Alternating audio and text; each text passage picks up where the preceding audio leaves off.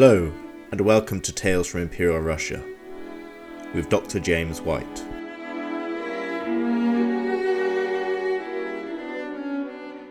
Episode 22 From Riches to Ruin The Tale of Ivan Tolchenov. In 1796, the 12th century town of Dmitrov, some 80 kilometers north of Moscow, was just settling into a new look. Inside the earthen walls of the medieval fort that formed the town centre, the centuries old Uspensky Cathedral has lost the dingy and damaged look that had dogged it for much of a century. Most notably, the colossal cracks in each of the drums supporting the five gleaming golden cupolas have been healed. The temple's physical rejuvenation is matched by something of a moral rejuvenation among its serving clergy. The inspections of the building that came with the repair work revealed that the priests were renting out the cellar to a local vodka merchant to store his supplies, a practice that has now ended. Currently, the cathedral takes pride of place on the town square standing tall amidst a collection of government buildings hosting the police, the court, the town government, and salt storage facilities. Elsewhere in the town, even more profound changes are underway. Before the 1790s, Dmitrov looked much like other medieval Russian towns. Its 132 shops and hundreds of homes, packed along narrow, maze like streets, curving this way and that, seemingly obeying neither rhyme nor reason, as they take the settlement's 3,000 strong populace from one place to the next.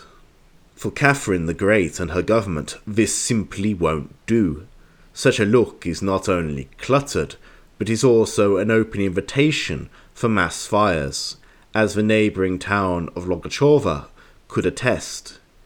In 1782, a conflagration there had consumed all but four houses.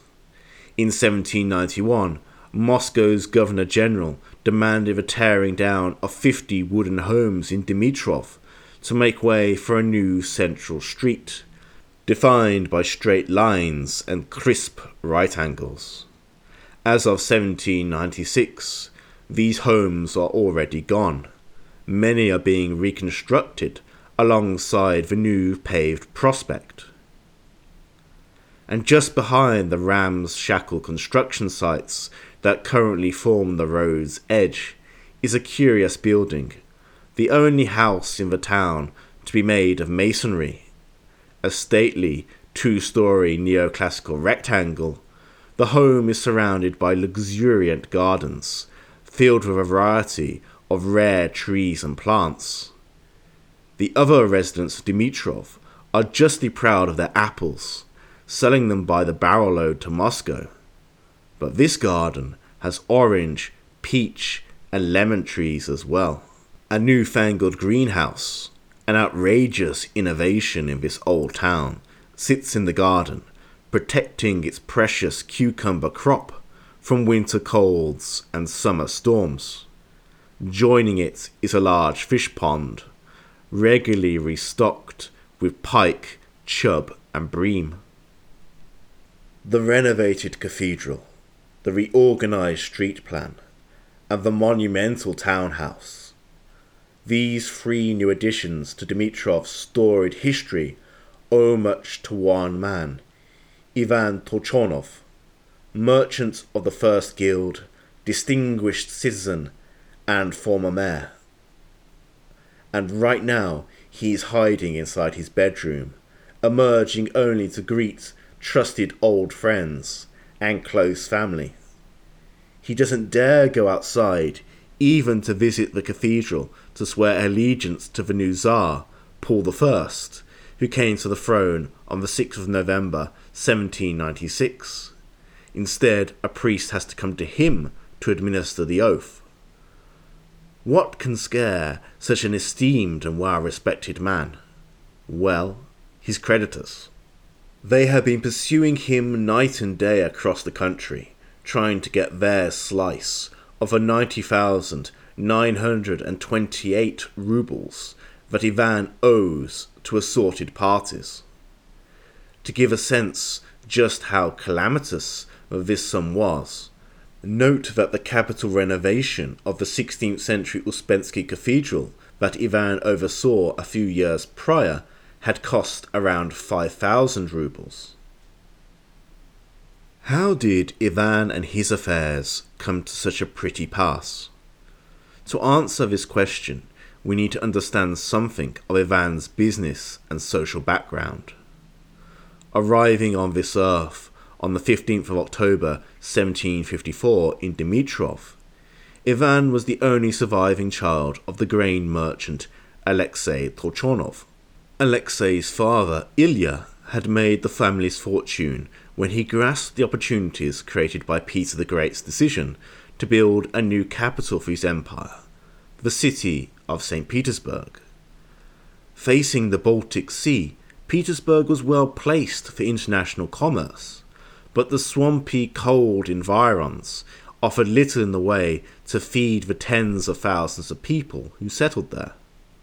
Grain, the main ingredient of the bread that sustained most of the population, had to be brought from elsewhere, principally the main agricultural regions along the river Volga.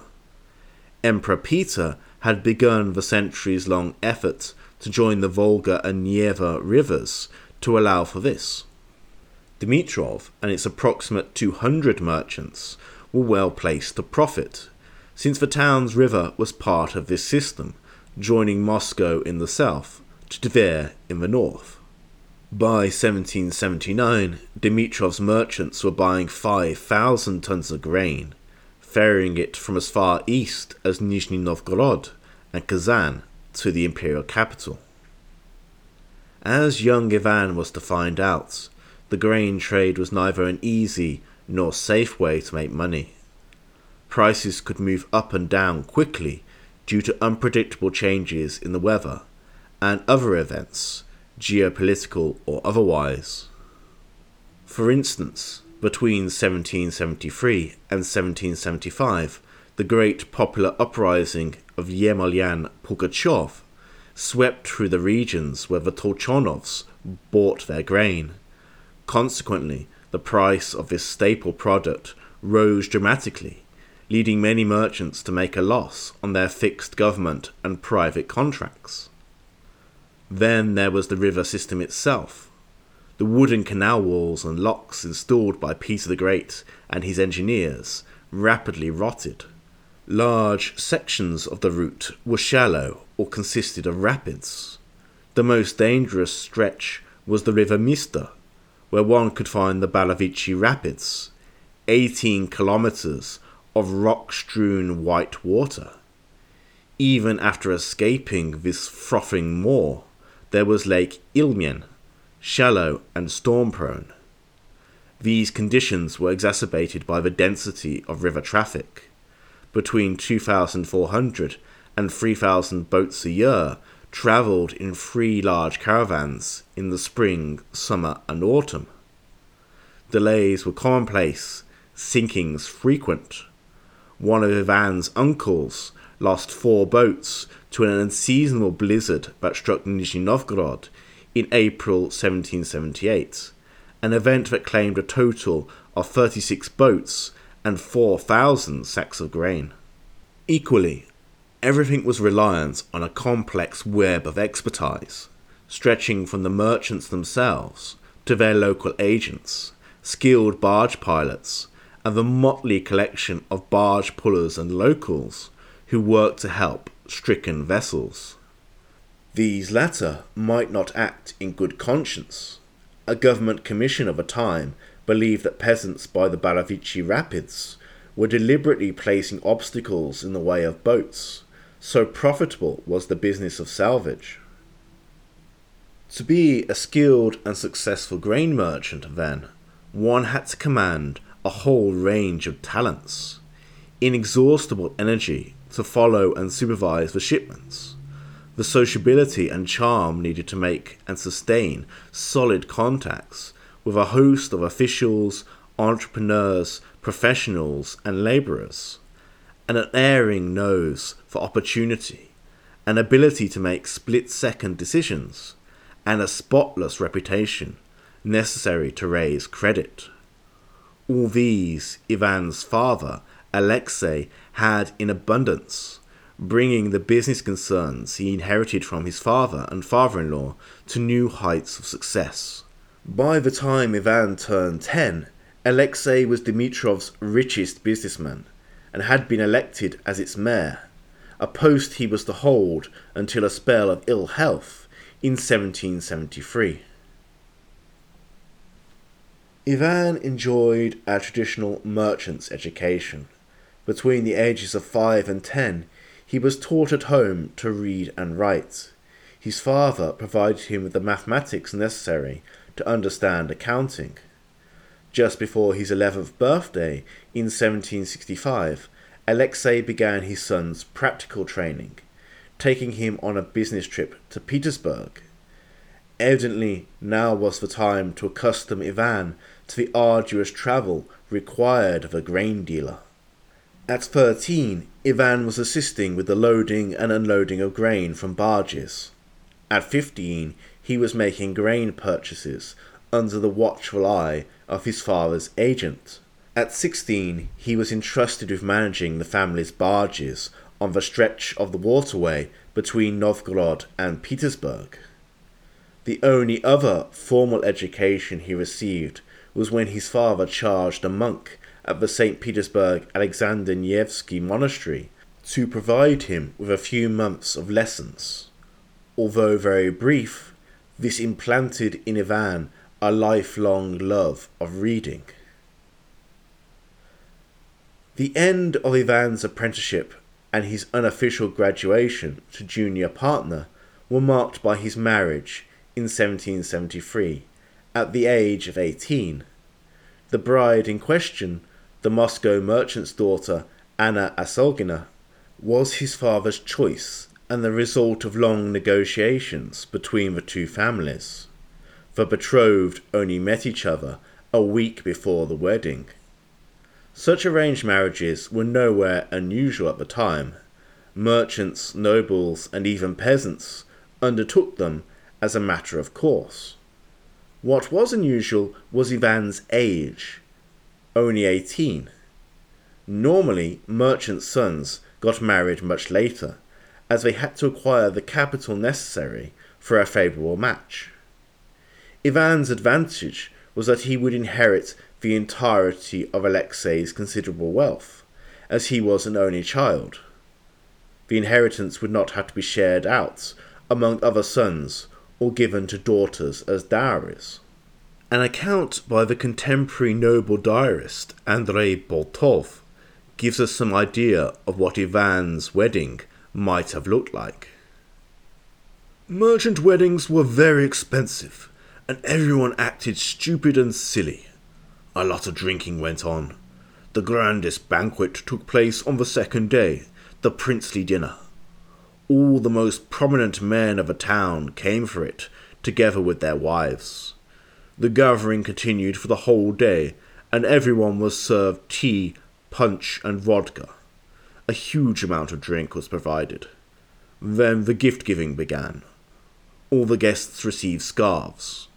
An entire trunk full of them was available. Dinner did not begin until about nine in the evening, and they eat, drink, dance, and jump around and carry on all night long. If there is music, they play Russian dances. The marriage and Anna's move to the Tolchenov family's house in Dmitrov meant that Alexei let his son off from making overly long business trips for the rest of 1773. In this honeymoon year, Ivan travelled a mere 2,300 kilometres and was only absent from Dmitrov for 51 days. Over the next few years, he was to be absent on average for 190 days per year, travelling some 5,000 kilometres each time.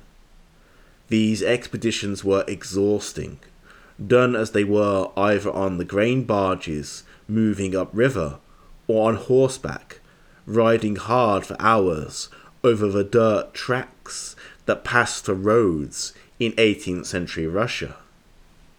Sleep, when it could be afforded, might be grasped at coaching stations and post offices, none of which were well known for the levels of comfort or cleanliness on offer.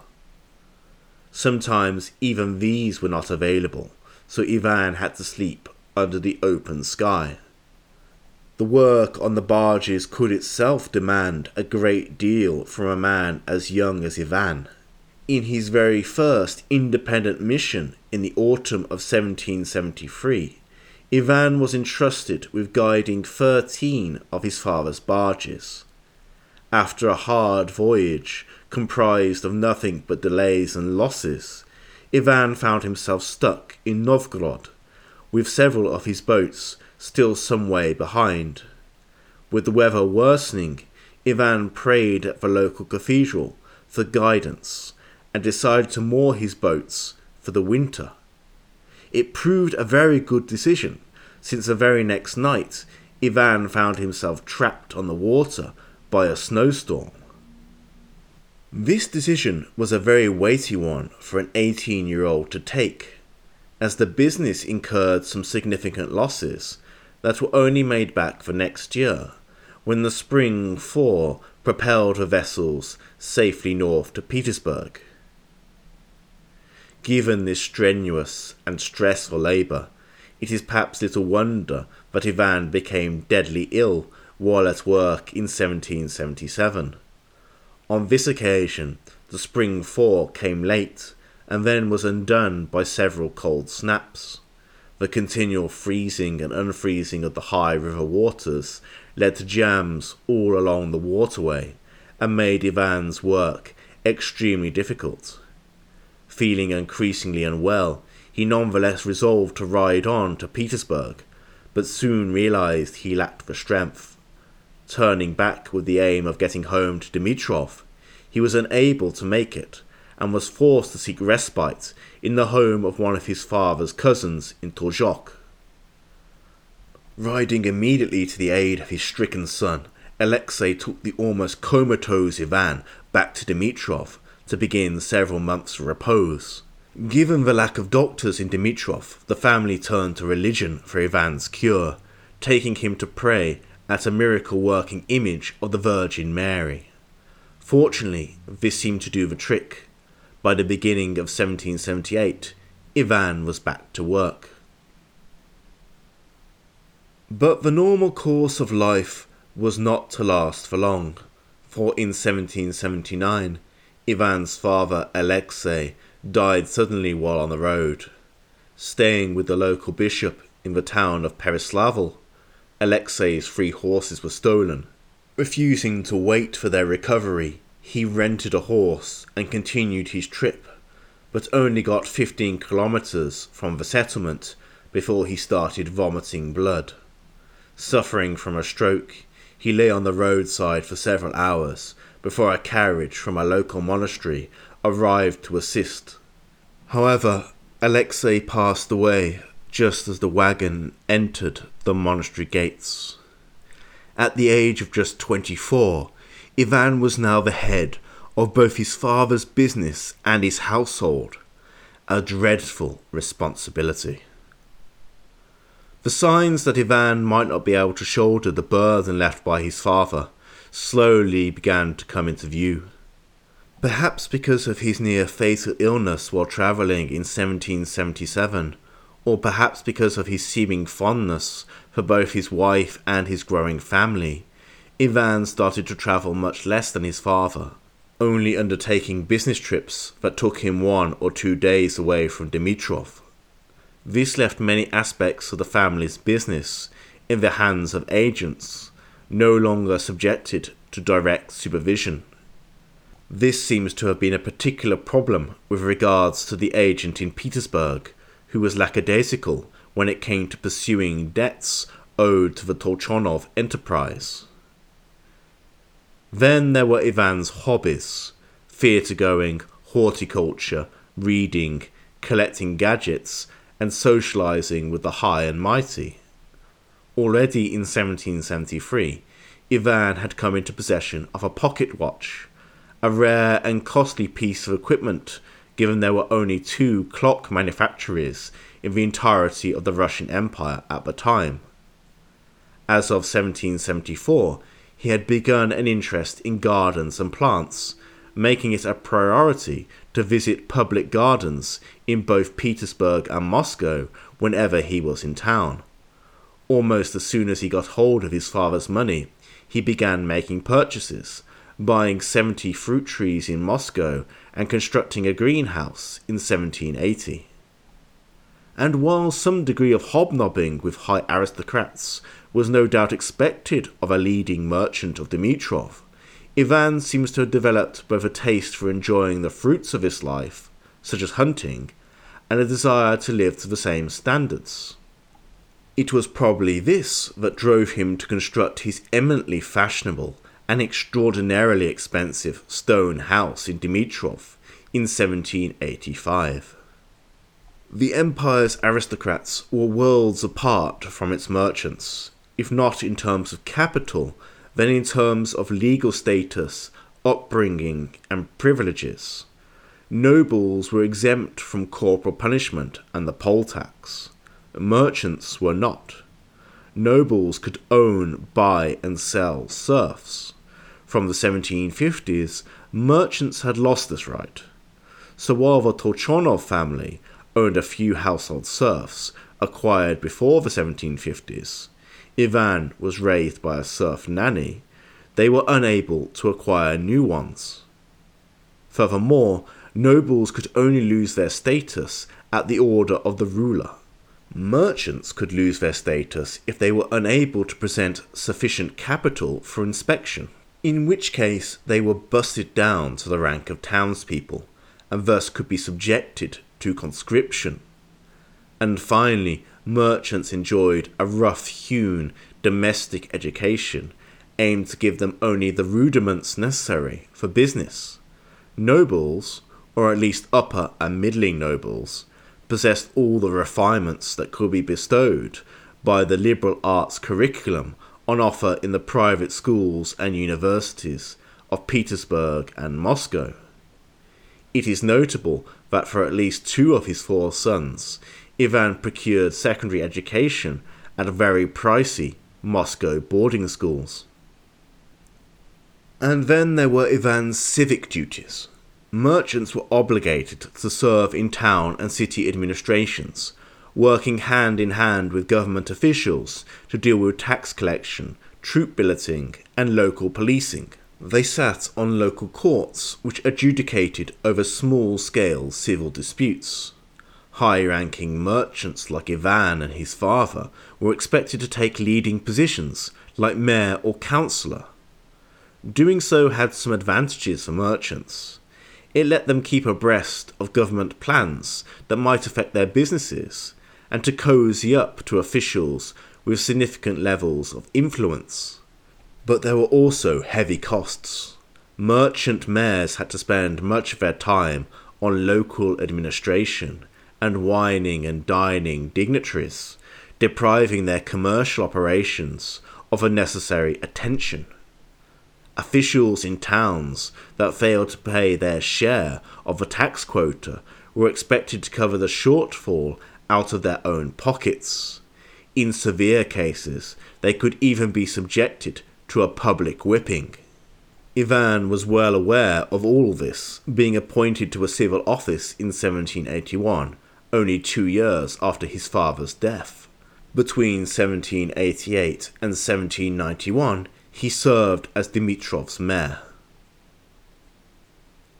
At first, things went smoothly for Ivan and his family.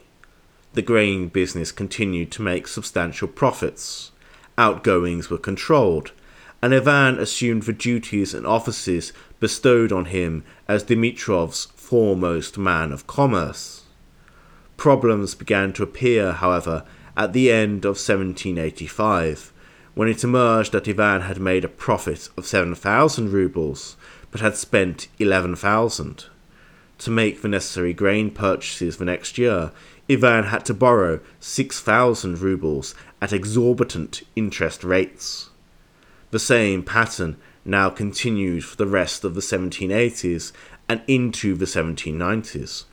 While the grain business went from success to success, Ivan's outgoings easily outpaced his profits, with large loans covering the gaps.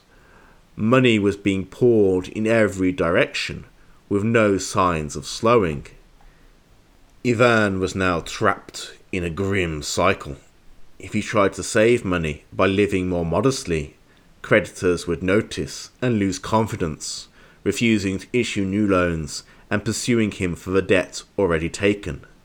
So, his extravagance had to continue, which required more loans. Efforts to bring in more money, like acquiring a playing card factory in Moscow, ended in failure.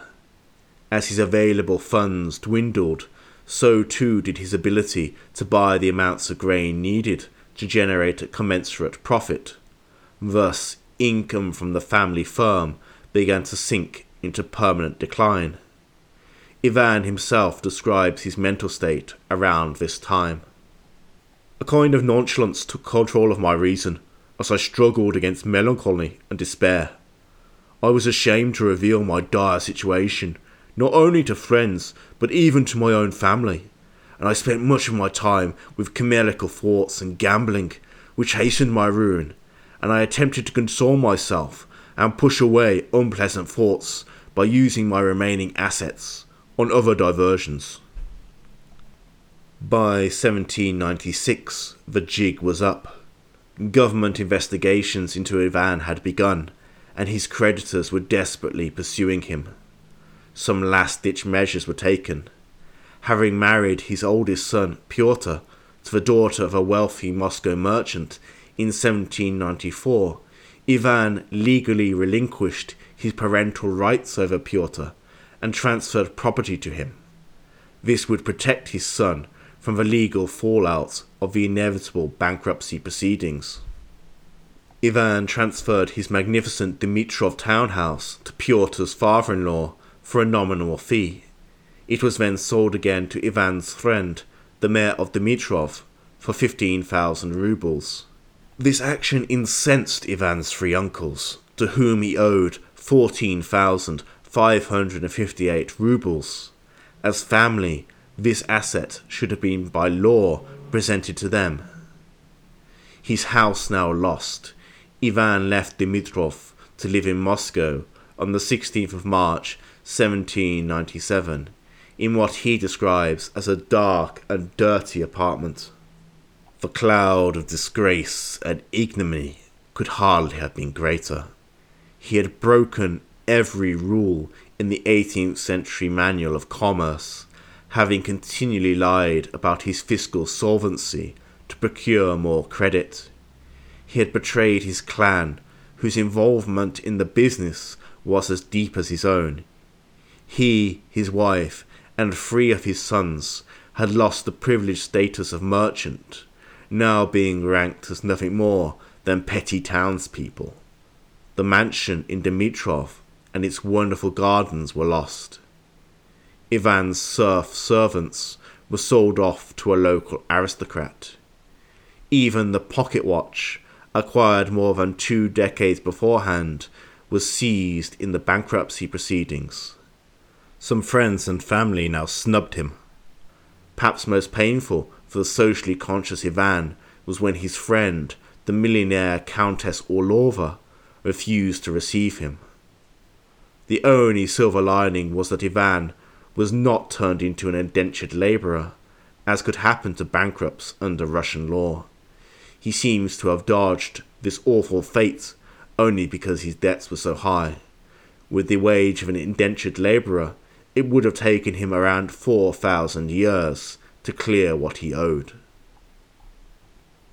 Now, in much more reduced circumstances, Ivan tried one last time to make a go of his playing card business. But this too quickly failed. The despondency into which Ivan sunk had its inevitable physical consequences.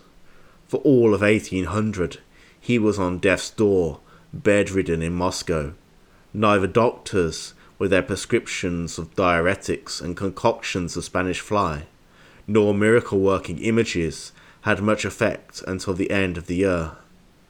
Fearing he was going to meet his maker, Ivan made up with his three uncles, reuniting the family he had fractured.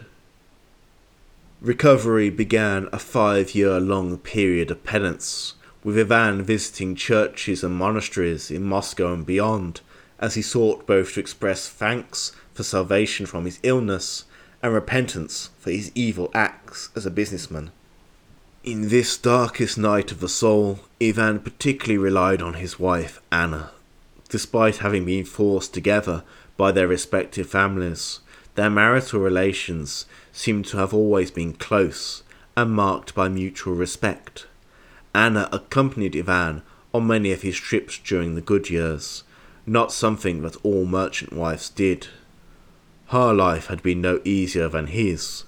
Between 1774 and 1794, Anna had given birth 16 times, but only four sons had survived. And now she too had to endure her husband's disgrace.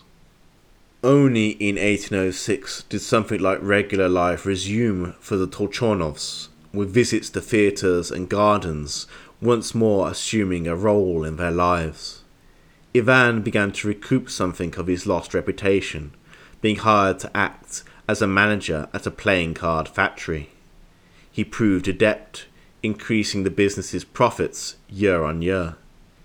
He and Anna must also have taken pleasure at the lives their sons were able to build, despite lacking their father's lost capital. Pyotr, having received a private education, experience in the grain trade, a good marriage, and some of his father's fixed assets, did best, becoming a merchant in the cloth trade. He and his wife relocated to fashionable St. Petersburg, where they were invited on at least one occasion to attend a dinner hosted by the imperial family. Alexei followed in his father's footsteps in a different way, becoming a horticultural consultant and gardener for various nobles.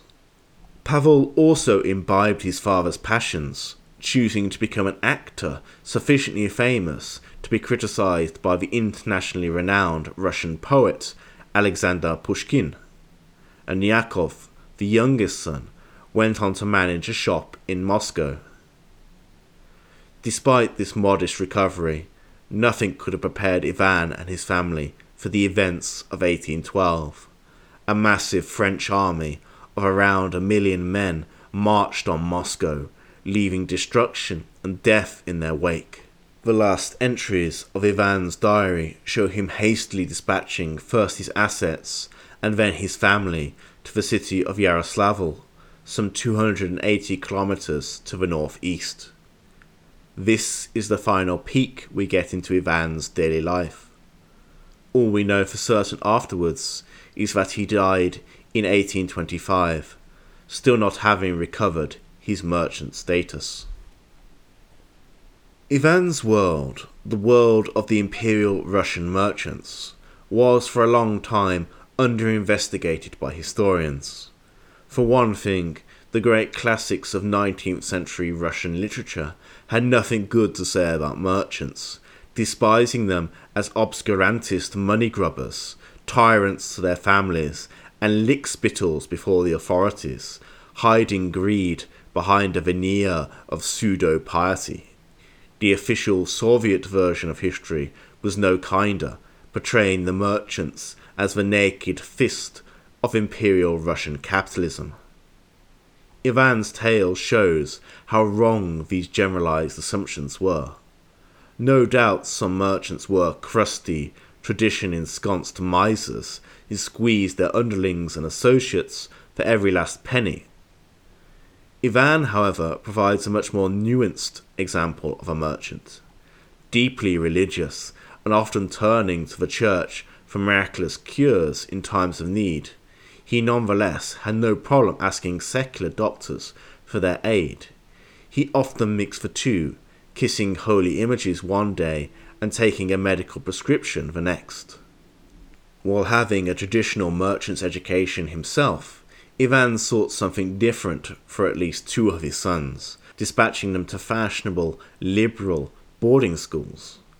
While working deeply in the merchant milieu, he was certainly fascinated by modern fashions, whether theatre going, gardening, or collecting gadgets.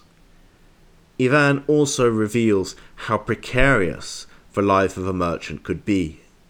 In youth, he was constantly exposed to danger when supervising grain barges. As an independent adult, he suffered the fate of many merchants, going broke thanks to a toxic concoction of heavy government service, massively expensive credit, and being a spendthrift.